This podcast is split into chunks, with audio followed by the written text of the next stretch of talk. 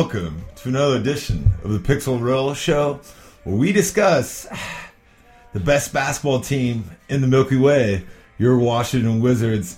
Hello, everyone. This is Adam McGinnis. It is December 18th, a Friday night here in the nation's capital. A little chilly one after some uh, really nice weather over the last few weeks. It's it's winter. Winter is not coming. It is here. It is cold. The Wizards are very, very a bad basketball team, and that is why on a Friday night I'm going to talk about the Wizards uh, online. before before we start, I just want to let everyone know thank you for your support. The download numbers are going up. I guess you are putting up with my rants about this team. Hopefully, you like the guests.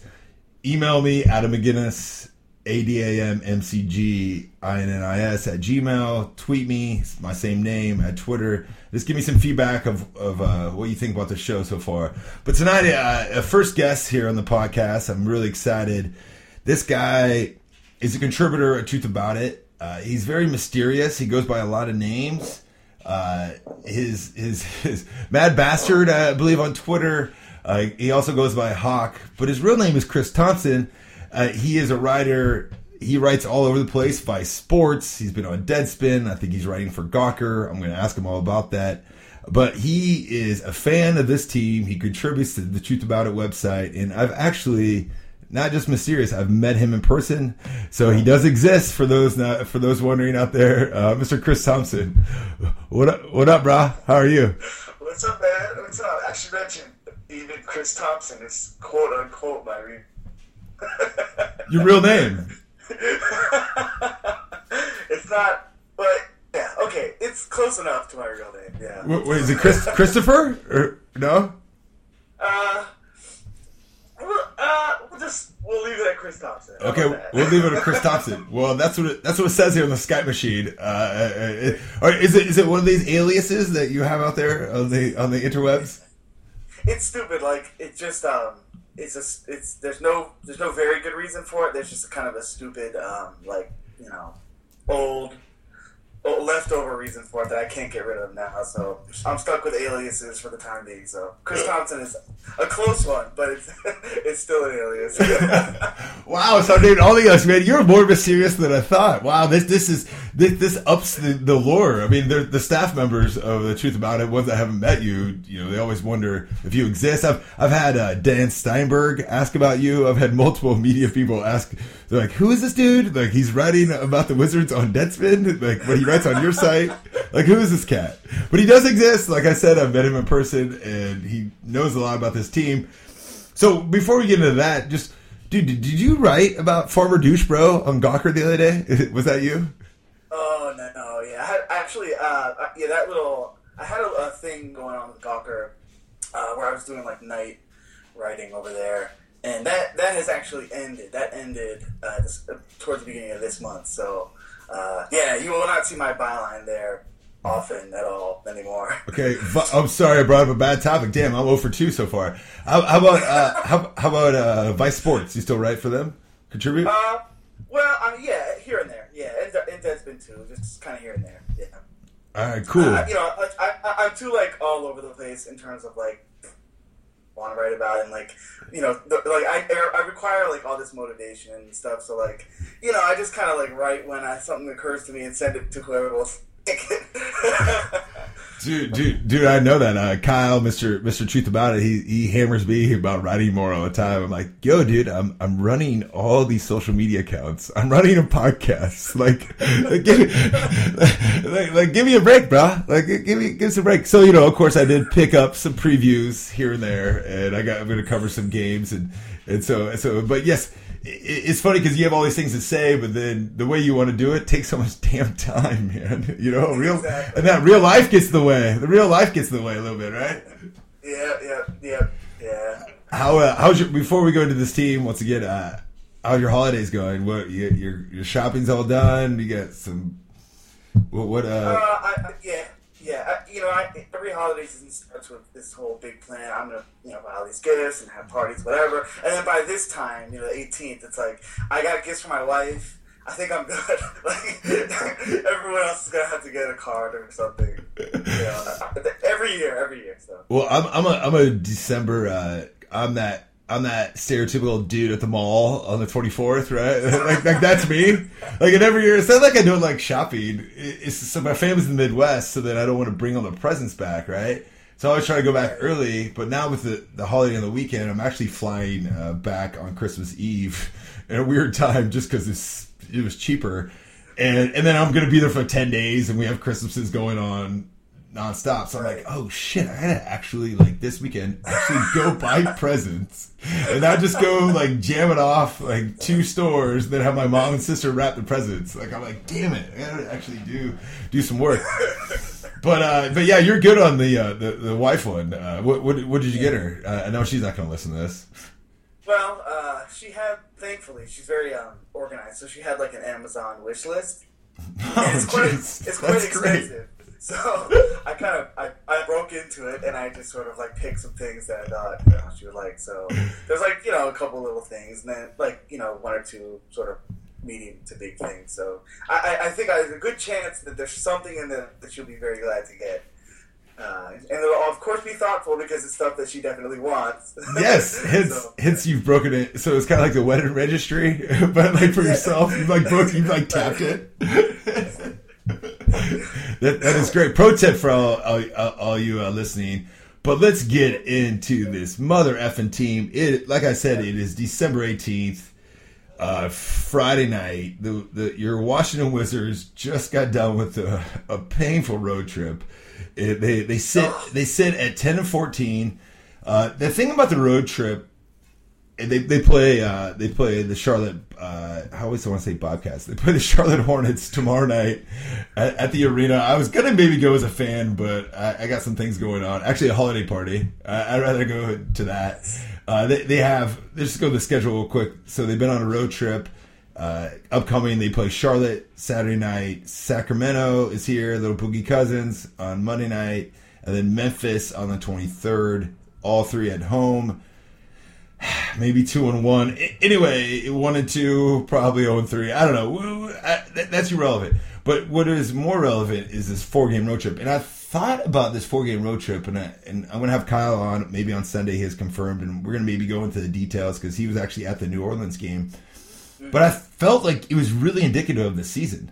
Like like just these four games. Like you have a game where they play close in New Orleans, right? They could have gone either way. They they played well, but they're probably better than New Orleans. But it is on the road. It's the NBA. You know, they had an off night in New Orleans, which is never a good thing. if you want to know, Buckhantz starts talking. Buckhantz is like talking about his dinner in New Orleans, like about third quarter. I need like an over under on it. I was like, well, where are the players at? Were you at the casino too? You know, at the casino too, Buck? You didn't talk about the casino that you're at, but you know, they play a game. They have some, uh, basically some 50-50 balls that don't go their way at the end. Uh, you know, Gary, I don't know. John Wall had a, a chance to tie the game on a drive. He doesn't go. Anthony Davis is at the rim. He he kicks it out to Gary Neal, who misses a shot. They lose by two. They, so now they're going to Dallas, and this is what I wrote about on on the website. I actually covered the Dallas game and did a preview. And they go to Dallas, and there's no reason they should win this Dallas game. I mean, I mean uh, like Dallas has been at home for three nights. Dallas is playing better. The Wizards are on the road. They're traveling from New Orleans to Texas, getting in, you know, three in the morning, back at the gym. I mean, think about your work trips, man. I hate going on work trips and traveling and waking up. All right, and here the Wizards go out, and they and the, it, it was basically tied at half. They go into the third quarter probably have the best quarter of their whole season, arguably for sure. I think it was I was their highest point total. This whole offense and everything was clicking. Wall was pushing the ball. Gortat was hitting cutters, hitting outlets. Dudley was balling out. Otto Porter's hitting shots. Neal was all over. Wall was just relentless, pressuring their defense. And then, of course, in true Wizards fashion, they almost collapse and, Right. and cough it up. So so then once again you're like, okay, that's a game. You're up 21 points at some point in the third quarter. They collapse in the fourth. They get lucky, kinda, honestly, just kind of Sure, outlast. If that game goes 30 more seconds, they're done. All right, so they win the game. So now they have an off day. They travel to Memphis. Now Memphis is trying to play small. Now, now, now, Beal's injury plays an effect because Beal is now out for these games. But still, whatever. They go to Memphis and they just get demolished. I mean, it was just bad. It was just a bad game. and then they go to San Antonio, have a day off, go to San Antonio. San Antonio's playing just as good as ball as anyone that isn't named Golden State. They look amazing. The Wizards hang, but you kind of knew the whole time that they that whenever the Spurs decided to go to another level, that this was over, and that's exactly yes. what happened in the third quarter. So, so the reason I say this road trip is kind of indicative of the season is that you have these highs where you have that third quarter in Dallas, right, and then you have like a game maybe should go either way, like Toronto game at home where they don't pull it out, or maybe the Knicks game at home where they don't pull it out, and then you have two just games where they they don't really even compete. I mean, Memphis they didn't really compete. I mean, San Antonio they kind of competed, but they weren't in it. So I thought it was bizarre road trip the way that it shook out. Now it looks at one and three. But aside from those four games, I, kind of want you to touch on the road trip a little bit. But just your overall assessment of wh- what you've seen of this team at, at basically the quarter the quarter mark has passed, or the 24 game mark out of out of Washington so far this season. Uh, I mean, I, I, to be honest, uh, there's no, I don't see anything from them that indicates that they're going to be a playoff team this year. Um, I mean, you know, they have these like like you said, they have these sort of uh, bright moments, these these peaks. Uh, they're very brief, and uh, man, they're just they're on top of being you know for a few years now they've been sort of a head case um, organization. You know, they they always seem to be sort of battling their own demons in addition to you know the opponent. Um, but man, this year they're just they're just such a disorganized mess at both ends, and um, you get the sense watching them that they don't have a lot of belief in one another. Their role players have no confidence at all. Um, and man, I don't know what it is. John Wall's body language looks bad. Like they just they just give off this aura of um, dysfunction right now, and I wonder if it isn't related to uh, trying to make a bunch of style changes in the off season. But at any rate, uh, at the quarter mark of the season, um, it you know it just increasingly looking kind of like a lost a lost season. This it's such a disappointment. I'm just so like crushingly disappointed by that. well, I, I do a podcast. I started a podcast, a, a bi-weekly podcast, and the Wizards have all these expectations, and they're going straight down the gutter. And I have to keep this up, and I'm trying to keep my sanity, but I'm just losing it. And and, and what what what have you seen? I mean, overall, to me, it's been it's just been not fun. And, and I feel no, like I feel it has been no fun. I don't think the players are having fun. And then the highs I'm talking about, like even the Dallas win is a high, and I said the third quarter was awesome. But the Spurs win at home, the the the Cavs win, right? The Heat win. Like it's almost like they're sugar highs and for, for or yeah. co- or cocaine highs for for for you know the extra yeah. version. Or like these just like so then you see like, oh, is there something to build off of? And there just isn't. They haven't won back to back games, right? Yeah. For in in here you it's like the first week of yeah, the season. Correct, right? In a long time. And and so you're like, okay, there's momentum. And as fans, we're very emotional. I'm probably one of the emotional one there is. And so especially Wizards Twitter land, where you go from, oh my gosh, we just beat LeBron and played awesome. John Wall's back and we're hitting shots. This style's working we won a tough tough road game in Dallas. We, we beat Miami, who was one of the top teams in the East. And then all of a sudden they lose at home to a, a, very mediocre Houston team, let's be honest. And, and, then you're like, where's the momentum? Like they should just handle that team, got into the road trip with the victory, and they just don't.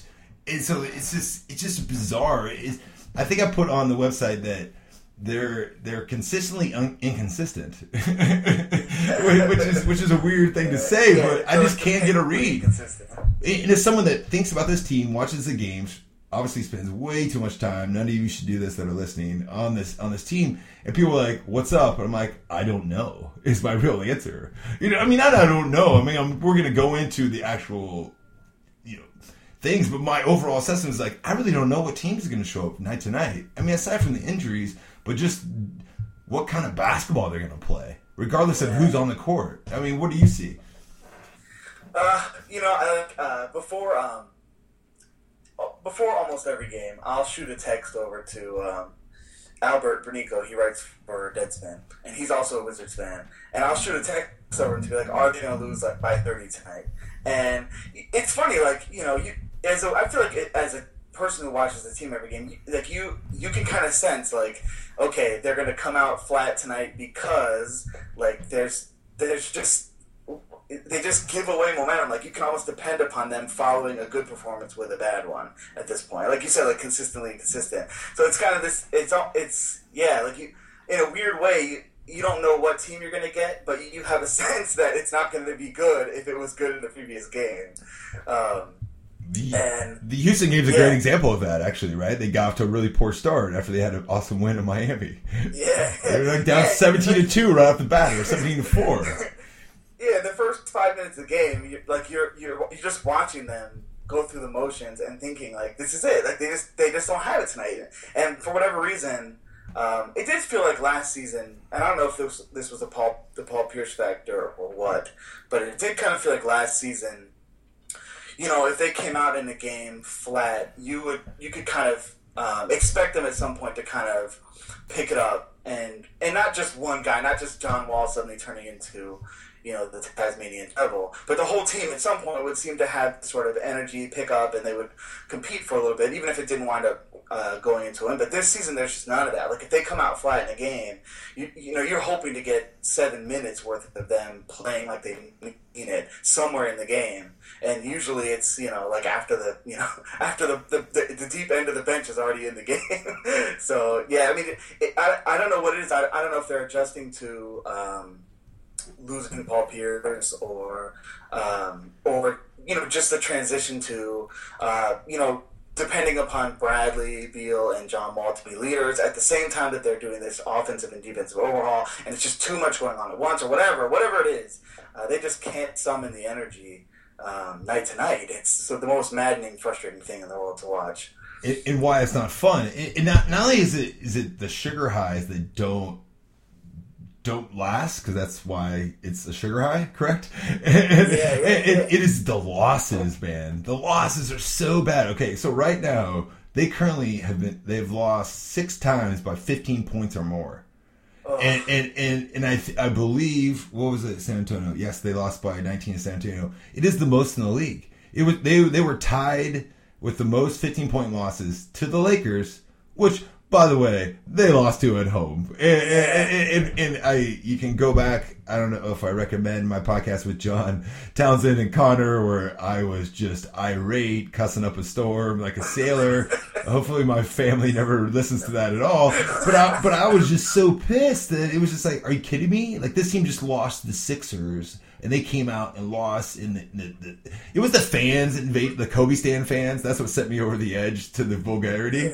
But but it, but once again, it ties into what you're saying is that there's no reason that that they should should lose the Lakers at home. They were ten point favorites, and there's no reason they should just be getting blown out in these games to, to teams that are don't have as much talent. Boston, does, I mean, I know Boston's playing well this year, but they shouldn't just be like the game shows up in middle of the second quarter, it's over, right? Like twice. Uh, right, You, yeah. you know what I mean? Like it's one thing to be like, okay, you lost on the road to a team that's playing well. It's the NBA, I get it, but like you're getting like blown out, or it's not even competitive.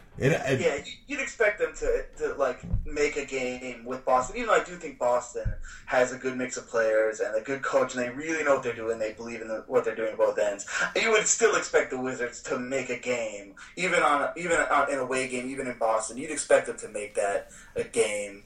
And for them to come out and, and the game to just be over by midway through the second, um, and then and they and, and at no point in the game did the Wizards even make any kind of run where you could convince yourself that they might be able to make it competitive. Like they, they, they just didn't even belong on the court with the Celtics. And how does that happen? It, it's it's incomprehensible. It, one one the most disheartening thing. They lost. By, they lost by thirty three points. In that game, it should have been fifty three. Like it wasn't even that close. It made me go into a pie coma. I, I, I ate so much pie. I was with my family down in down in Florida. I actually podcasted about this as well, so I will go into more details.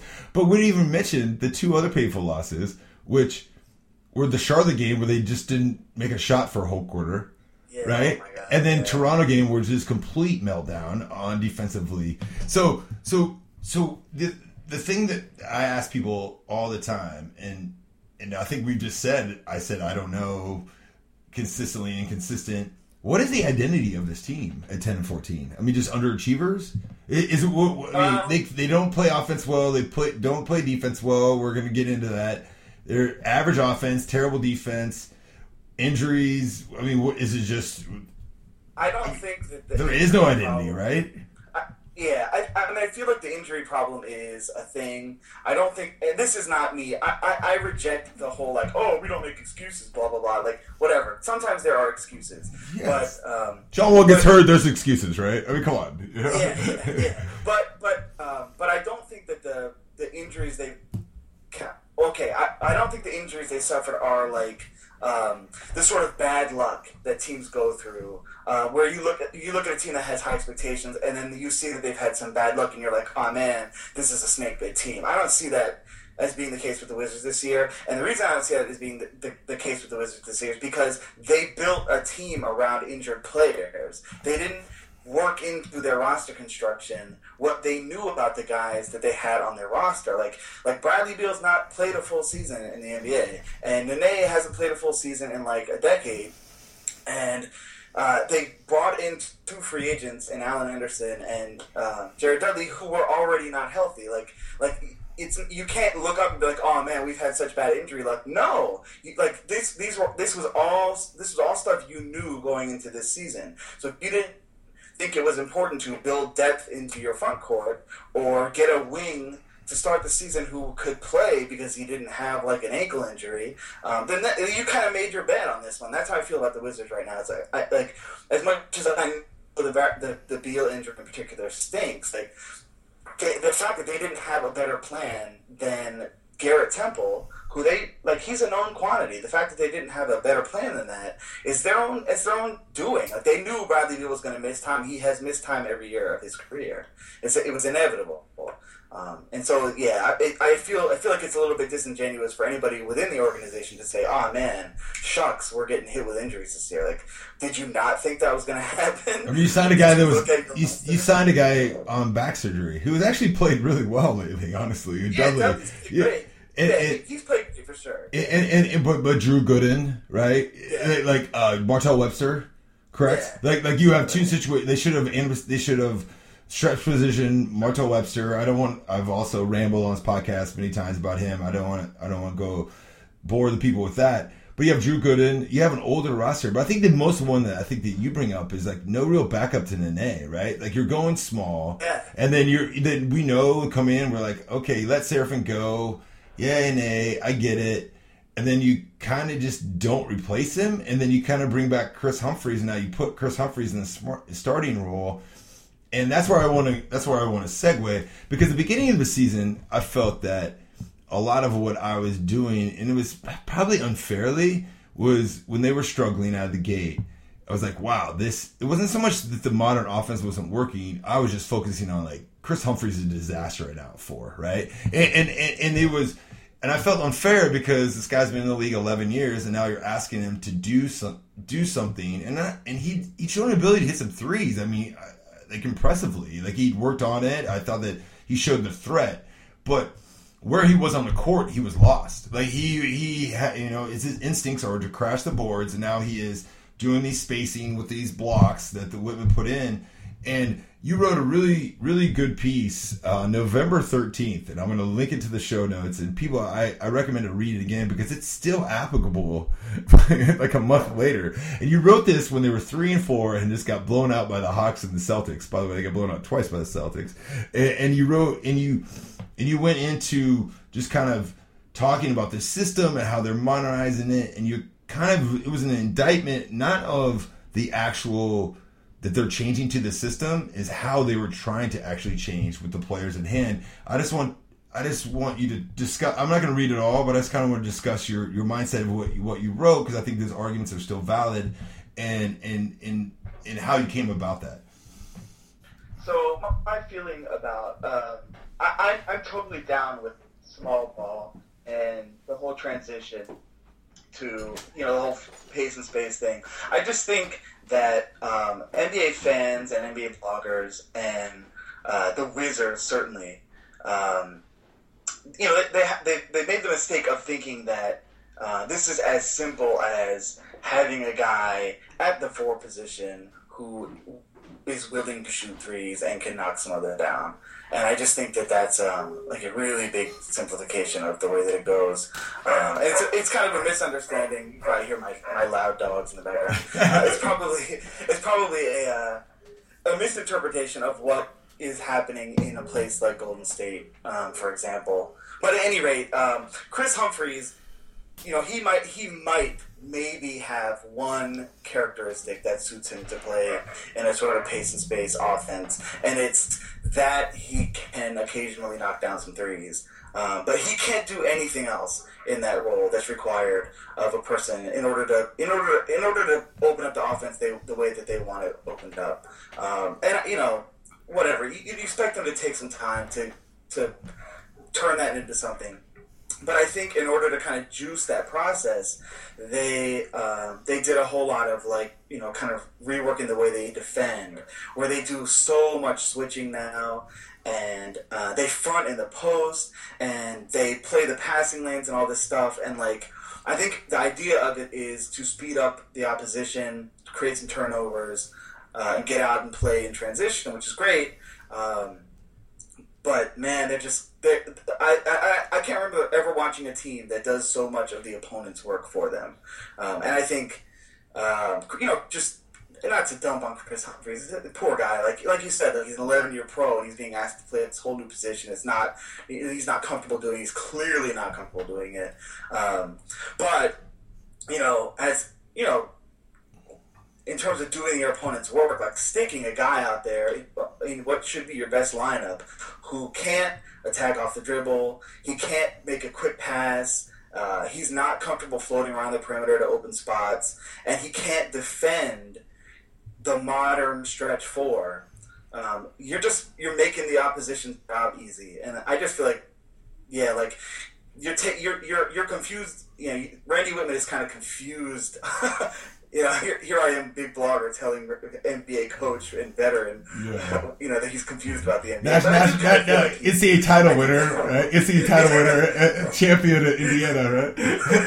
but I do feel, I do think that he that he's sort of a little bit con- sort of confused himself about, um, you know, like what it, what what the Wizards ought to be, you know, sort of where their heads ought to be in a basketball game. They're trying to reinvent the wheel. Like you know, like they need to. The Wizards need to put their best lineup on the floor, the guys who can play the best basketball, and then win one possession at a time instead of re- trying to you know sort of reinvent the game of basketball inside the organization.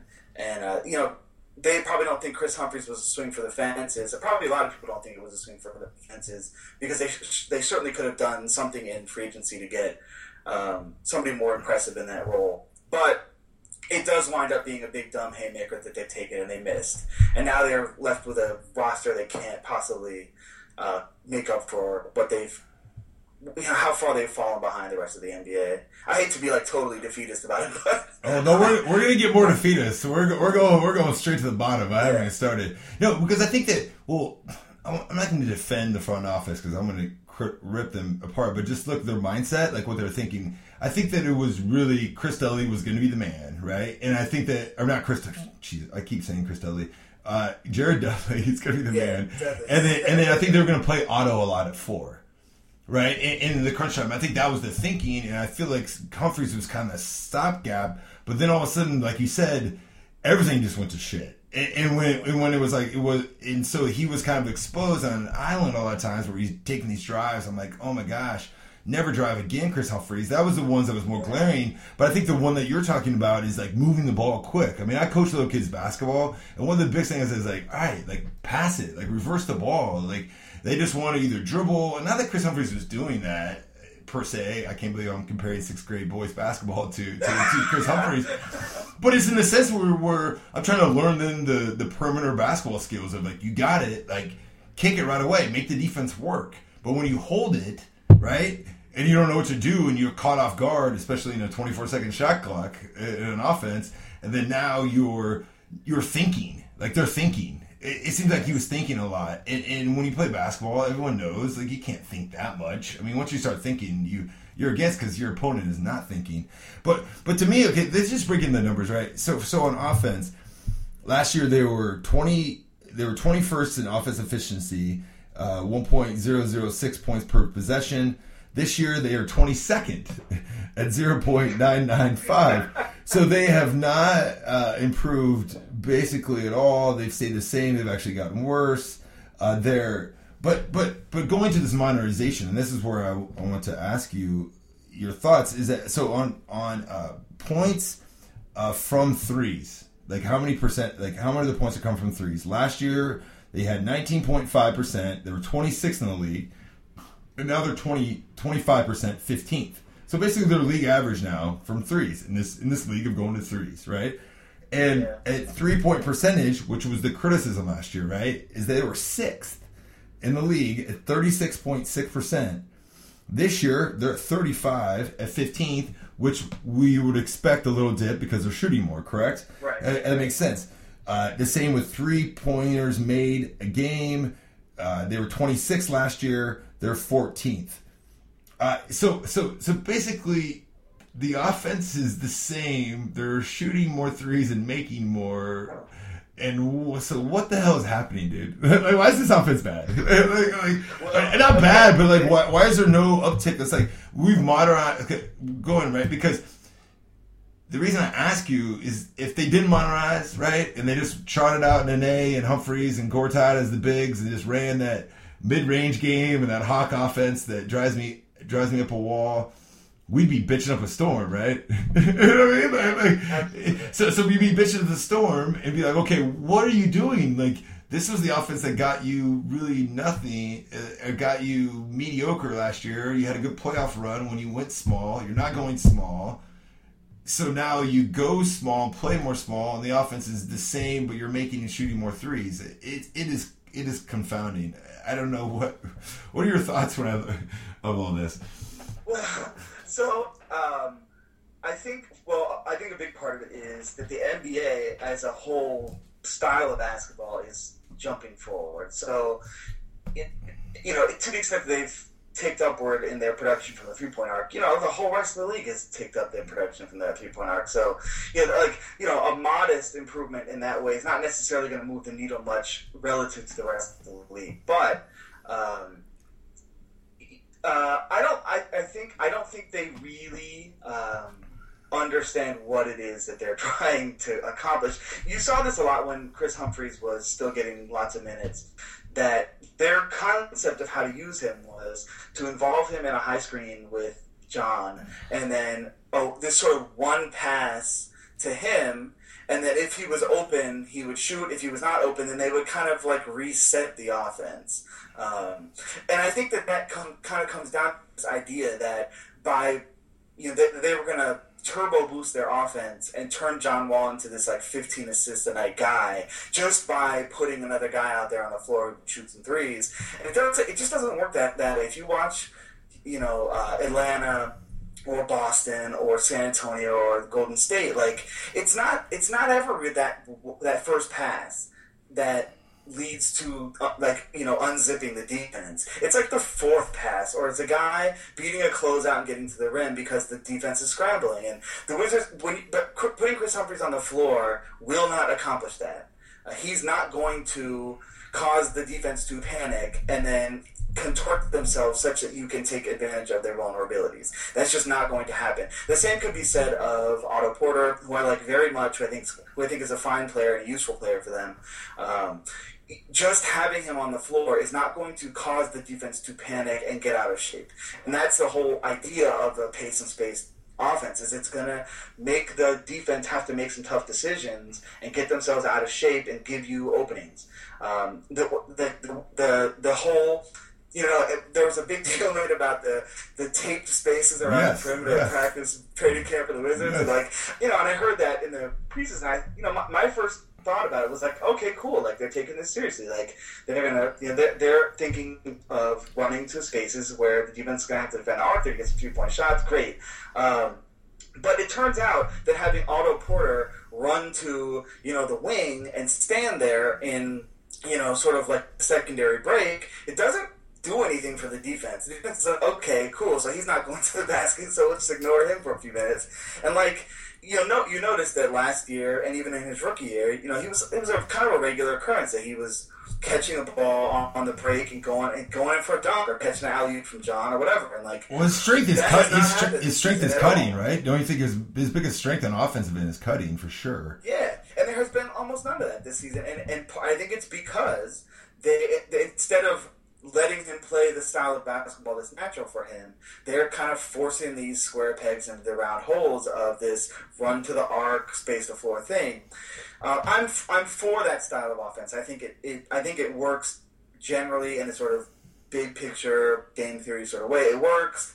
Um, but if you don't have the pieces to make it work the way that Atlanta or the Celtics can, you know, can do it with by actually playing four or five out, then you have to be more creative than that. And and, and I think you know taping up spots on the floor is a kind of perfect perfect little symbol of how the Wizards have blown this thing. It's just they have this this really simple kind of like a grade school understanding of how this is supposed to work, and they don't. They think that just running to some spots on the floor is going to crack open the defense, and that's just not how it works. It, it's not how it works. The NBA is too sophisticated for that, and I, you know, I don't know. It, it, I'm going to wind up ranting oh. at the moon here about Randy Wittman, but like, you know, I don't know. It's, Randy Wittman has always kind of struck me as a guy who has like a, a, a, too simple view of the way the NBA works, and this is just it. Like this, this taping spots on the floor is is that is a perfect example of that. It's just it's a too simple way of understanding the way the whole pace and space thing is supposed to work. No, no. And they're getting killed by it. I mean, their their offense is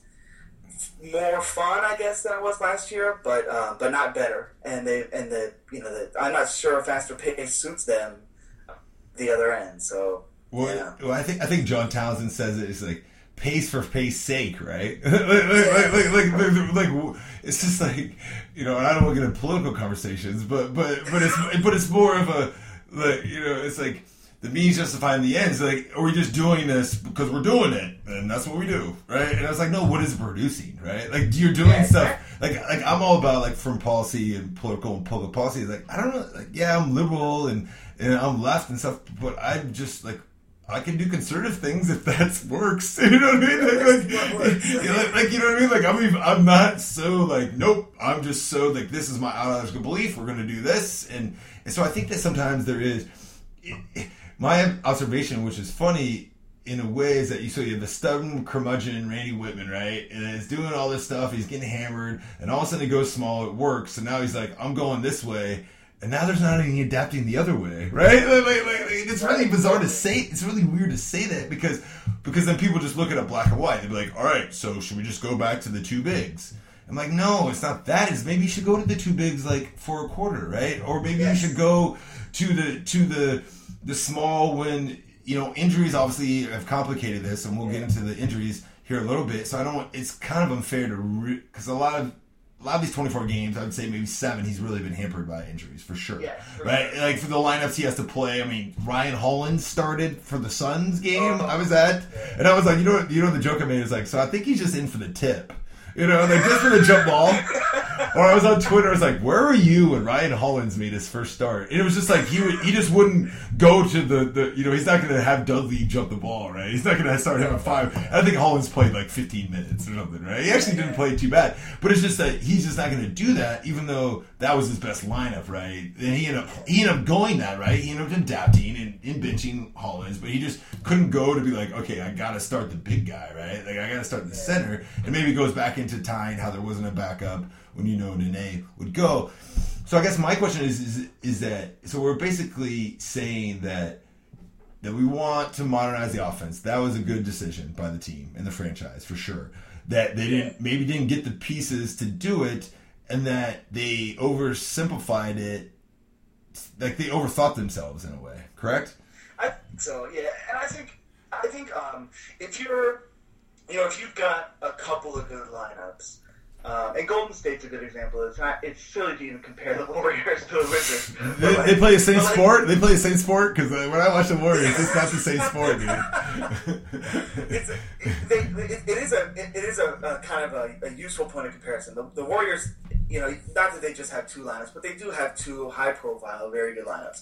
Their starting lineup is very good. It's dependable. It'll get them a lead, but it's not their. It's actually not their best lineup. Their best lineup, everybody knows, is that small ball lineup with Draymond Green at the five. Yeah. Um, but it's What, what, what do they call that? What, what do they call that lineup? Did Ethan Strauss call it like lineup from hell, or, or what do you say? Some, Probably. Yeah, yeah, something like that. Keep going. It is the lineup for them, yeah, for, for all their opponents. But yeah, like like it's telling that they don't they don't that's not their starting lineup, but they can afford to not use it as their starting lineup because they have a good starting lineup. But if you're not the Warriors, if you're the Wizards, um, and you don't have two good lineups, you know you only have enough pieces for one good lineup, then yeah, that needs to be your high use lineup. Um, you know, but last year in the playoffs, you know, they did have two good lineups, even though their starting group was kind of plotting and boring. Uh, they defended. Uh, the, the, you know, the, the Nene and uh, Gortat combo crushed their spacing, but they defended and they would they were in the plus. You know, like that that was a plus lineup. They would they were they would go out and nightly, you know, kind of win their. Uh, win their time on the court, and then in the playoffs they discovered, hey, you know what? We can also throw out this small lineup in stretches and really blitz the other team, really kind of take them out of what they want to do and confuse things, play fast, play to John's strengths, whatever. I think the mistake, I think the mistake they may have made was just thinking, hey, let's do that all the time. And I'm not, you know, now here I am, I'm saying like let's let's bring that back, back to two bigs, but you know, at this point, I don't know, they maybe they ought to take a look at at using the small ball as just a kind of like turbo boost lineup that they go to in spots, you know, at the end of the third quarter, whatever, to like kind of just terrify the other team, take them out of what they want to do. Um, but have, you know, like identify two lineups that you use that will, you know, win or at least play close with the other team. And, and it's clear to me anyway that the whole like, uh, the lineup that has Kris Humphries at the four with you know the rest of the starters is just not. It's never going to be a winning lineup. And then they've you know they've tried so many bench combinations because of injuries. It's hard to know if they can put together two uh, lineups. I mean, they're just in a lot of trouble. I mean, uh, you know, I, I said earlier, I don't, I don't really want to like, um, I, I don't feel totally fair pinning this on injuries just because I feel like that's kind of a self-inflicted weakness. But they are in trouble to the extent that they can't. It's hard for them to identify, you know, two or three good lineups that they can go to on a nightly basis.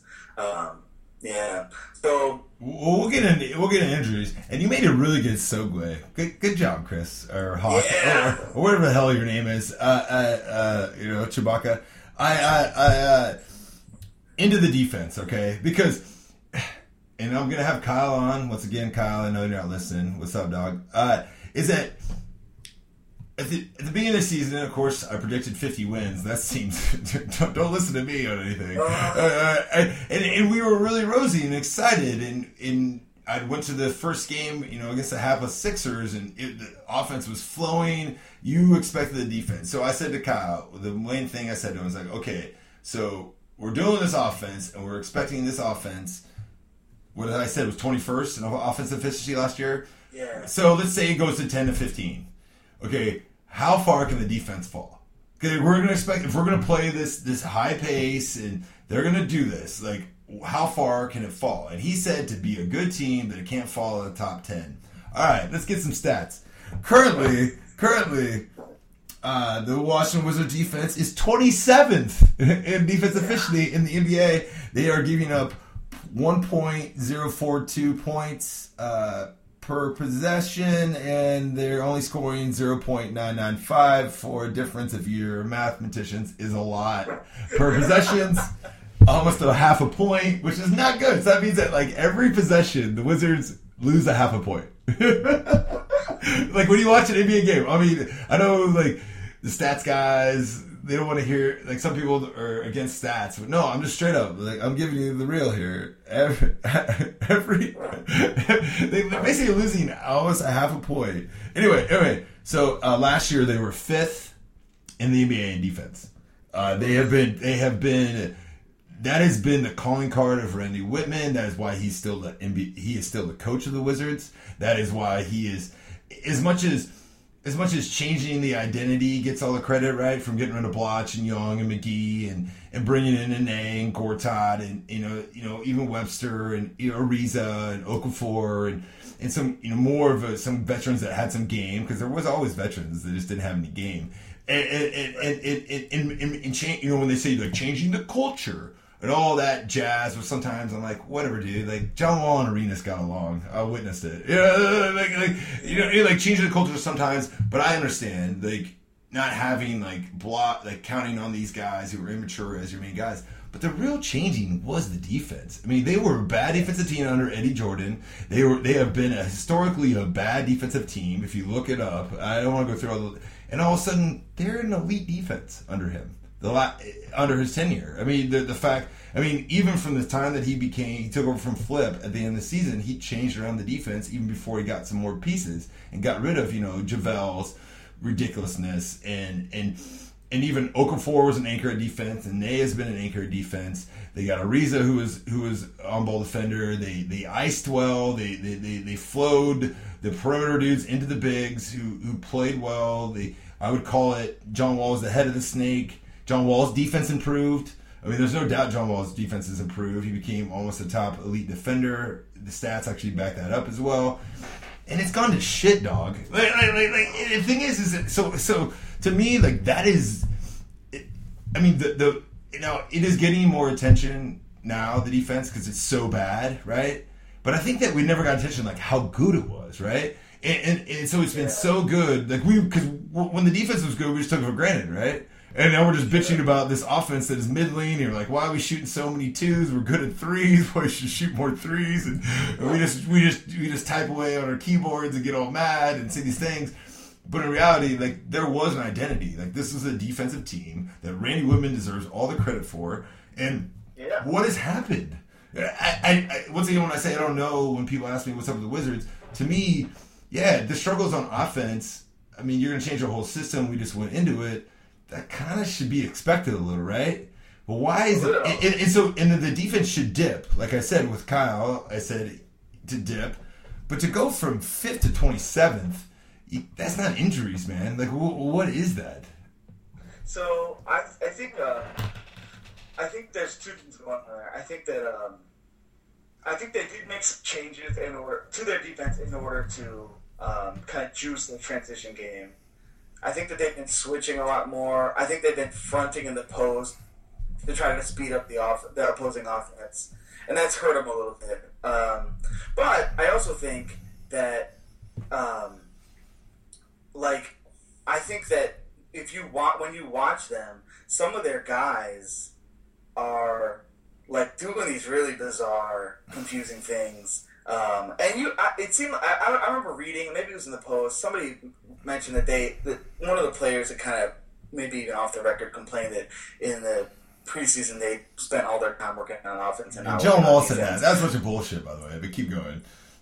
yeah, I, I, whatever. I, you know, I'm outside enough that I, I read it and I was like, aha. But at any rate, um, like when you watch them on defense, um, the, the beginning of the Mavs game was perfect. Like it was such the second Mavs game, which they won hilariously. Like, but the first few minutes of that were just amazing. Like it was this perfect distillation of all the bad stuff they do on defense.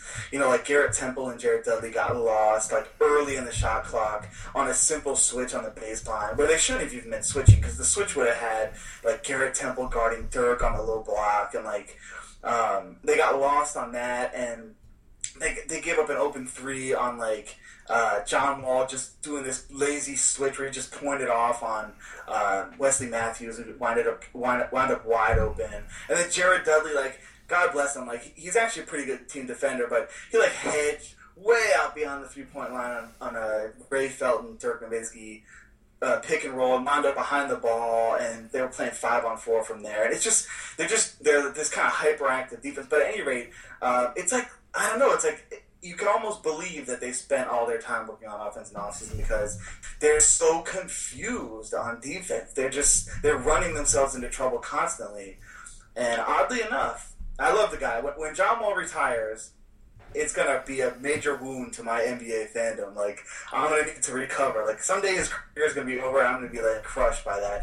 But I have to beat him up here a little bit because if he's the most likely dude on the Wizards right now to sell out the team's defense by just like bailing on a drive or uh, some a lazy switch or playing over aggressive and letting his man completely get open or drifting inside over helping like he's he's just a head case on defense this season. And I wonder if it isn't like uh, that he's trying. He's just really focused on like on like being disruptive and making like making things happen, forcing the issue. Because it was always my sense that under Randy Wittman, they like their strength was that they played this very conservative defensive style. It was very straightforward. Like they iced side pick and rolls really well. They would have big hang back in the lane on pick and rolls. No, they had a strategy to funnel the dudes to one spot, right? I mean, exactly, exactly, and exactly. That's exactly right. And like they were kind of this impressively analytically solid defense. It, it was almost like they had their eyes on analytics, even though you know they didn't because they're like you know in the Stone Age still on that stuff. But like they they they defended the three point arc really well. They kept guys out of the restricted arc and like uh, they were yeah they just they had this really solid, identifiable, fundamental, simple defense that they played. Um, and it worked. It just it worked with their personality. It kind of hid Marcin Gortat's defensive weaknesses, and it let you know John Wall be a terror at the point of attack, and uh, and they've gotten away from that big time. Uh, I don't know if it's by design. I assume it's by design because it's hard to imagine that it would just be a bunch of like freestyling out there. It's hard to imagine Randy Wittman letting them get away with that freestyling, but man, they, they don't do any of that stuff now. Like they don't reliably ice side pick and rolls. Uh, their big jump out in the again in that Mavs game in the first quarter. Um, I think the, I want to say that the the Mavs ran like a Ray Felton, Zaza Pachulia pick and roll inside, like, like inside the three point arc. They ran this, and like here comes Gortat, like rushing up and hedging way out almost to the three point line. Like who are you afraid of in that scenario? Like the bet, like like that's that. Those are two guys you can just ignore for the most part. Like, you know, like you want Ray Felton shooting the ball when he's on the court with Dirk and Chandler Parsons, Wes, Wes Matthews. Like, you'll take a Raymond Felton shot from just about anywhere on the court. Like, why are you pressuring the ball? Why are you jumping out on him on a pick and roll inside the three point arc? And I, that's not something they ever did last year or the year before. They like when when it was Okafor, they always had him hang back and just kind of pre- force these you know mid-range jumpers, and they did that with Gortat last year really successfully. And Nene here well. they are, like doing these. And, and Nene's brilliant at it. I mean, uh, and here they're doing something completely different. I don't know why. I don't. I don't it's hard for me to even wrap my head around it, but there, it, it's a perfect combination anyway of them doing these inexplicable things um, and seeming to be confused about what even they're supposed to be doing on that end. Um, oh, very. I'm just waiting for one of the players to say, like, I'm waiting to read the quote of one of their guys being like, "Hey, I wish we would go back to playing the silent defense we played last year," because they're clearly not doing that. Like, they're clearly doing something else. Uh, once again, uh, stats don't lie. Okay, all right, stats don't lie. Last last year, the defense uh, third in the NBA in field goal percentage allowed at 43 percent. This year, they're 29th uh, which by the way there's 30 NBA teams, so they're second to last. They're actually tied with the Suns for dead last, so uh, 40, 46.9. So teams are shooting uh, almost four percent higher, but this is where it gets really bad. So so so, and this is the glaring thing, right? Of where people were like, should we go back to the old stuff and how it was? Because now we're shooting more threes, and the defense on the threes is so bad. Okay, it is historically bad. We're talking yeah. since the three point line came into play, they are on pace to be one of the worst defensive teams of any team in like decades. Yeah, I read that John Wall said like if the season stopped, they're aware of this. Like he said, if the season stopped today, they'd have the worst three point defense in history.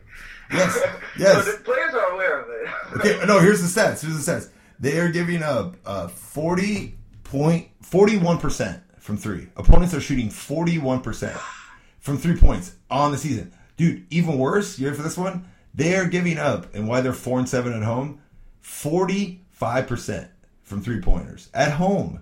Teams are shooting forty five percent from three against them. And, and I don't have the set in front of me, but teams are taking a lot of threes against the losers, too. Yes, Um, and, la- and last And, year, and, and they're like open threes.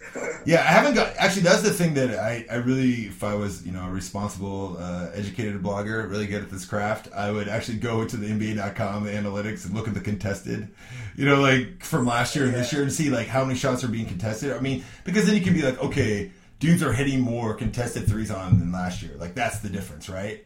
But I feel like from my eye test, I feel like there's a lot of open threes happening, right? Yes. Like, and so, so last year they were ninth in the NBA in three point percentage allowed at 34.5, and now they're at 41.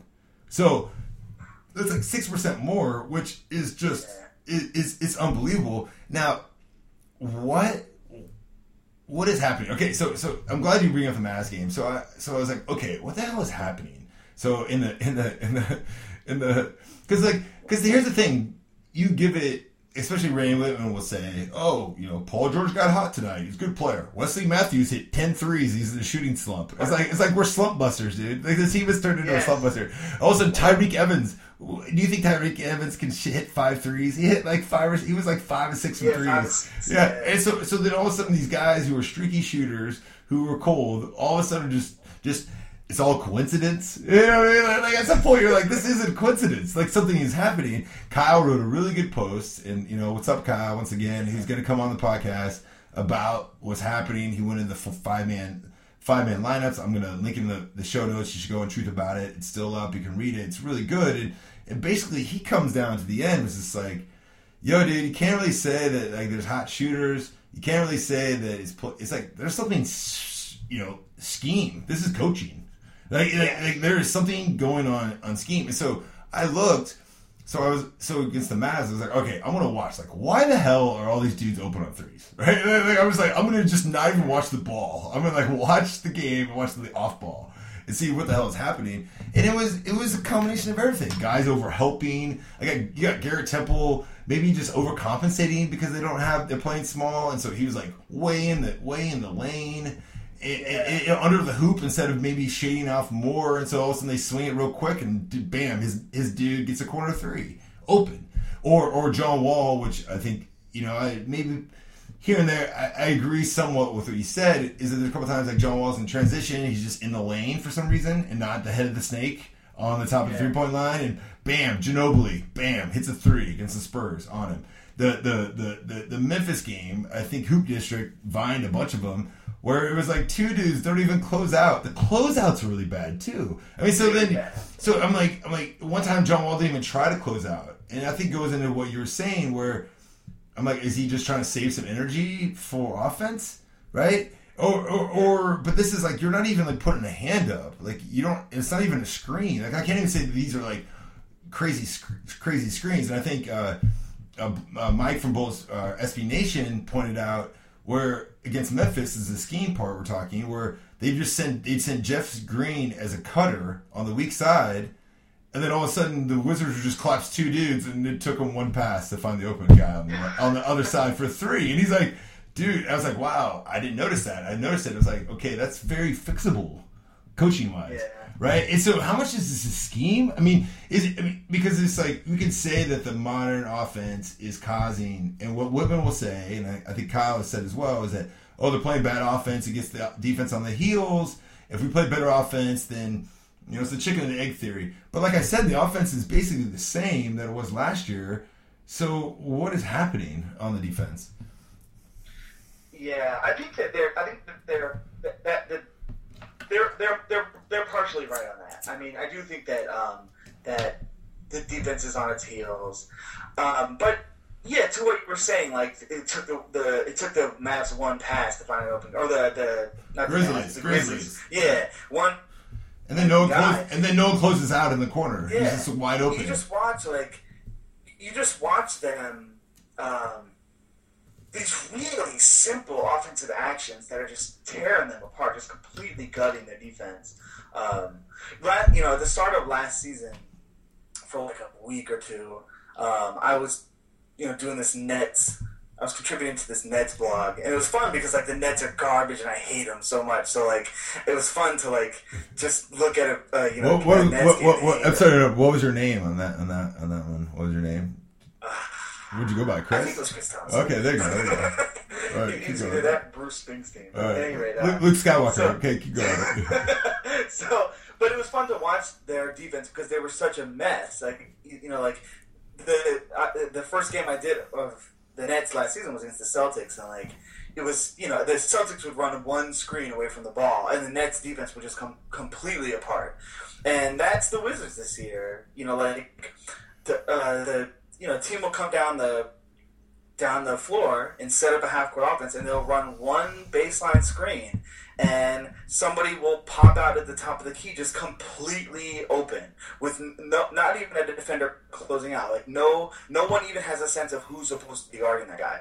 Um, so I have to feel like it's uh, that it. Well, I mean, broadly, it's coaching because how could it? I mean, how can this not come back to the coaching in one way or another? But also, uh, it, it seems like it has to have been some kind of scheme change or philosophy change, uh, where there's but there's you know sort of they've made they've made their uh, their response to screen action more complex than it used to be, and it's confusing guys. It's got to be part of it because there's no way that you know one baseline screen should just gut a defense the way that it does against the Wizards.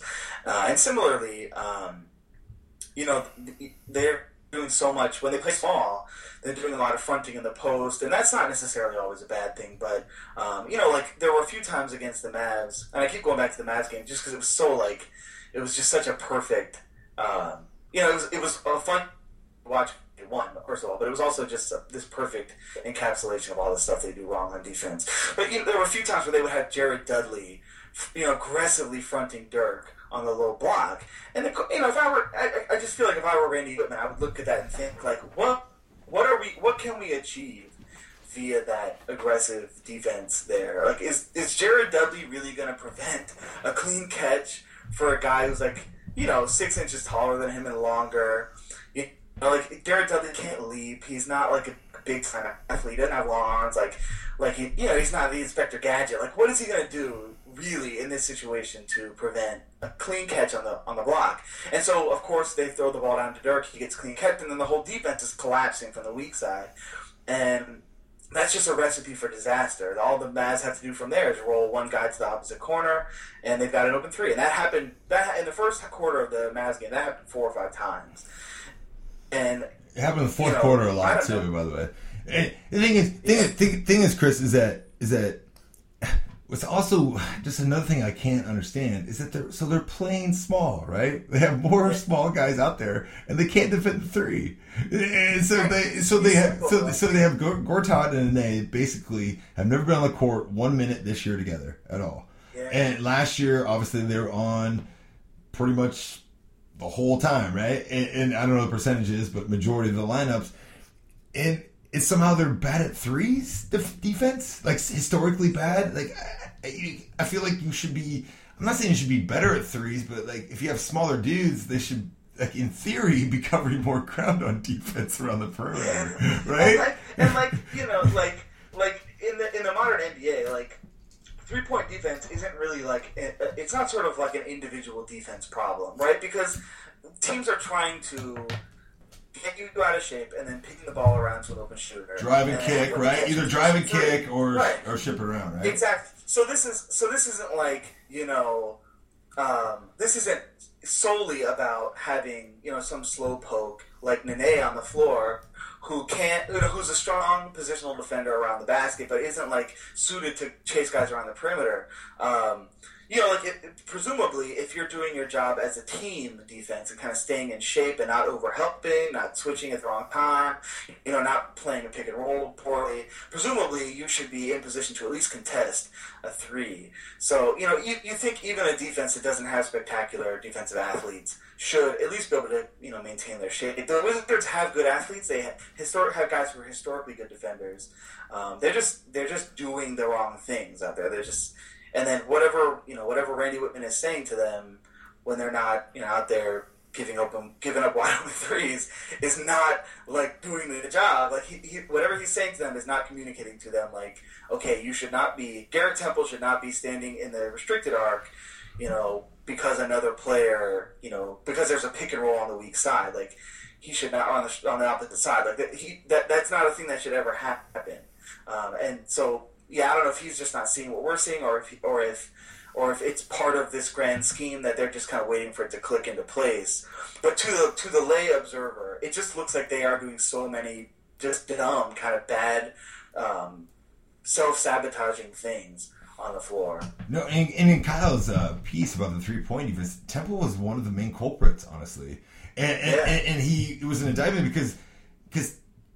I mean, if I can't say Garrett Temple's a good defender, then why is he in the NBA? Correct? Because we know he's not Right. a good good offensive player, and he is a good on ball defender for sure. Yes. He's good in he's good in the passing lanes. He can he can check a point guard. He can check a wing for sure. But his off ball defense, he just I think maybe he's too smart, maybe and overthinking. Because sometimes he's just always in the bad yeah. spot, and I'm like, why are you in the bad spot? But on the ball, you're a good defender, but. Off the ball, you're switching who you shouldn't. You're over helping. You're overcompensating. Your dude ends up getting open all the time. And I think Nene's loss it has been instrumental as well because I said that the wall was the head of the snake, and Nene was always the the, the, the tail of the snake, and and his his positioning and him his help defense because that was basically the plan. Like I mentioned earlier about how funneling into Nene and making you take that. You're not getting to the rim. I mean, you're going to take that 10 foot off balance shot. Yeah. If you're going to go to the rim, you're going to get challenged. And and I don't think it's so much that the the I mean I don't think there obviously their issues are three point. We've just I've just told you it's not so much like oh my gosh like they're just giving up layups, but there is cases where they do just give up layups, and, and- I'm like what the hell's happening? And Gortat runs over and he's just so weak around the rim when it comes to protection. Yes. and, and it drives you just absolutely crazy because you know he's this big bro and has all these guns and these cars and he's this man has this goatee and he's a he's this tough dude and you know loves his country and I do like marching. I don't want to rip on him, but then he comes and he just Jeff Green just yams on him because he doesn't even like stand. He just stand there, and then you look, you're like. You were a pussy on that play. You know what I mean? Like, like, like, there's no way to say it. Like, like, come on, dude, you're a seven foot Polish dude with a goatee and bald head, like, and you're just allowing like Jeff Green to just, just, just basically just have his way with you. Like, not even a hard foul, not even, not even Dwight Howard would would, would contest a lot better, and we and I, I don't like Dwight Howard, but like, or even Jaja would, would if we go back to who you said Oh, earlier, yeah. uh, you know, where I was just like, well, dude, just get in the way, but he just like hesitates sometimes, like he doesn't want the contact. You know, aside from his offense where he loves to shoot the fadeaways and. You know, like, can you just do one power post move? I mean, you're seven foot and a big guy. It just drives me insane. Just one. I'm not saying you have to be good at it. Just one up and under power post move. Instead, you just do these 10 foot fadeaway shots, which you're actually somewhat good at, but that's like your only move.